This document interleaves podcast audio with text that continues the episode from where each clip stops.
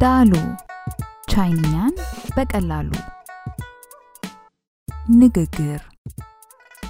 ምዕራፍ ዘጠኝ። የመጠን መለኪያ ቃላት። አሁን የምንማረው በአማርኛ ውስጥ ብዙ ጥቅም ላይ ያልዋለ ነገር ግን በቻይንኛ በጣም አስፈላጊ ስለሆነ ሀሳብ ነው። ቢሆንም ሀሳቡን ለመግለጽ ግን ከአማርኛ እንነሳ። በአማርኛ አንድ ሲኒ ቅቤ፣ ሁለት ኩባያ ወተት ወዘተ እንላለን።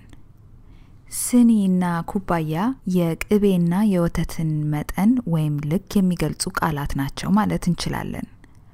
በቻይንኛ ቋንቋ እነዚህ የመጠን መለኪያ ቃላትን ለምሳሌ ሲኒ፣ ኩባያ ወዘተ በጣም እንጠቀምባቸዋለን።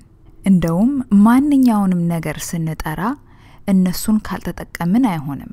ለምሳሌ በአማርኛ በቀጥታ አንድ ሰው ማለት እንችላለን። በቻይንኛ ግን ሰው ከሚለው ቃል በፊት ሌላ መለኪያ ማስቀመጥ አለብን። እስቲ አሁን አንዳንዶቹን እንመልከት። ገ ገ ገ አጠቃቀም ይህ በብዛት የምንጠቀምበት የመጠን መለኪያ ቃል ነው። ለምሳሌ ሁለት ሰው ለማለት ሊያንገረን እንላለን። በፊት እንደተማርነው ሊያንግ ማለት ሁለት ማለት ነው። ሊያንገረን ስንል ገ ማለት የመጠን መለኪያ ቃል ሲሆን ረን ማለት ደግሞ ሰው ማለት ነው። ስለዚህ ሁለት ሰው ለማለት ሊያንገረን እንላለን። አንድ ሀገር ለማለት ደግሞ 一个国家 እንላለን። 一个国家。 አሁንም 个 የምትለዋን የመጠን መለኪያ ቃል ተጠቅመናል። 瓶 瓶 瓶。 አጠቃቀም ይህ ቃል ጠርሙስ እንደማለት ነው። ስለዚህ ፈሳሽ ነገርን ለመቁጠር ብቻ ነው የምንጠቀምበት። ከአማርኛ ጋር በጣም ተመሳሳይነት አለው። ለምሳሌ በአማርኛ ሶስት ጠርሙስ ለስላሳ ማለት እንችል አይደል? እስቲ አሁን ደግሞ ምሳሌዎችን እንይ በቻይንኛ አንድ ጠርሙስ ወተት ለማለት 一瓶牛奶 一瓶牛奶 እንላለን። ቅድም እንዳየነው 瓶 ማለት ጠርሙስ ማለት ነው።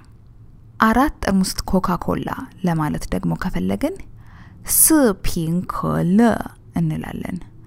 四瓶可乐。 张 张 张。 አጠቃቀም ይህንን የመጠን መለኪያ ቃል የምንጠቀመው ለጠፍጣፋ ነገሮች ነው። ለምሳሌ ለጠረጴዛ፣ ለወረቀት ወዘተ። አምስት ወረቀቶች ለማለት 五张纸 እንላለን። 五张纸 纸 ማለት ወረቀት ማለት ነው። 五张纸。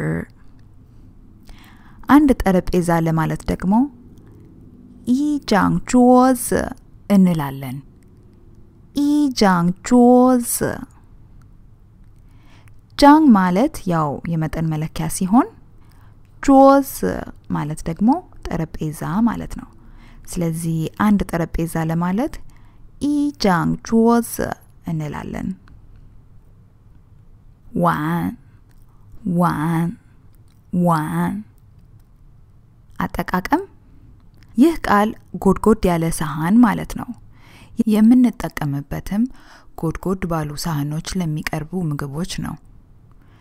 ለምሳሌ ስድስት ጎድጎድ ያሉ ሳህኖች ሙሉ የተቀቀለ ሩዝ ለማለት ከፈለግን 六碗米饭 እንላለን። 六碗米饭 六碗米饭 米饭 ያው የተቀቀለ ሩዝ ማለት ሲሆን 碗 ማለት የመጠን መለኪያ የሆነች ቃል ናት። ያው ጎድጎድ ያለ ሳህን እንደማለት ነው።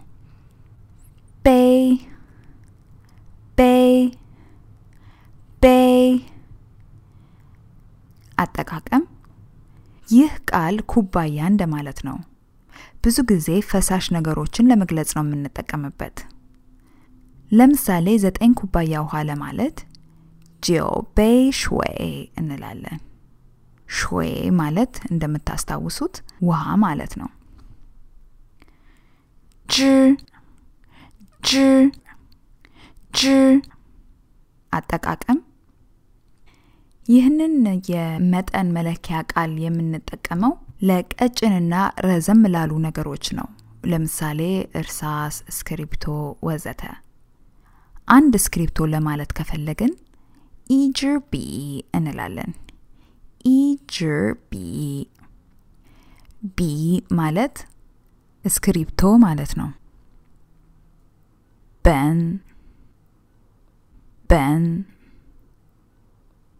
本 አጠቃቀም ይህ ደግሞ መጽሐፍ እና የመሳሰሉትን የምንገልጽበት የመጠን መለኪያ ነው። ለምሳሌ ሁለት መጽሐፎች ለማለት ሊያንግ በንሹ ሊያንግ በንሹ እንላለን።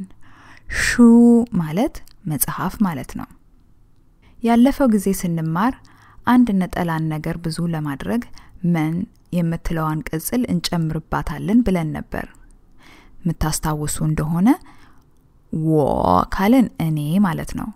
ግን ወመን ካልን እኛ ማለት ነው። ስለዚህ መን የምትለዋ ቃል ነጠላን ነገር ወደ ብዙ እንደምትለውጥ ተነጋግረን ነበር። ቅድም የጠቀስናቸው ነገሮች ግን አንድም ሲሆኑ ብዙም ሲሆኑ ምንም ቅጽል አልሰጠናቸውም። ለምሳሌ ኩባያ፣ ጠረጴዛ ወዘተ። ይህም የሆነበት ምክንያት መን የምትለዋን ቅጽል ከሰው ጋር ግንኙነት ላላቸው ቃላት ብቻ ነው የምንጠቀምባት። ቅድም የጠቀስናቸው ቃላት ግን በብዛት ከሰው ጋር ግንኙነት የላቸውም። ስለዚህም አንድም ሲሆኑ ብዙም ሲሆኑ ምንም ለውጥ አያሳዩም። ሰው የምትለዋ ቃል ላይ ወይም በቻይንኛ ረን በዚች ቃል ላይ መን የምትለዋን ቅጽል መጨመር እንችላለን። ከጨመርን ግን ትርጉሙ ህዝብ እንደማለት ይሆናል። እኛ ግን ማለት የፈለግነው ሁለት ሰዎች ለማለት ነው። ለዚህም ነው ከላይ እንደምታዩት መን የምትለዋን ቅጽል ያልጨመርናት። ከዚህ በላይ ብዙ ብዙ የመጠን መለኪያ ቃላት አሉ። ለዛሬ ግን እነዚህን ከተማርን ይበቃናል።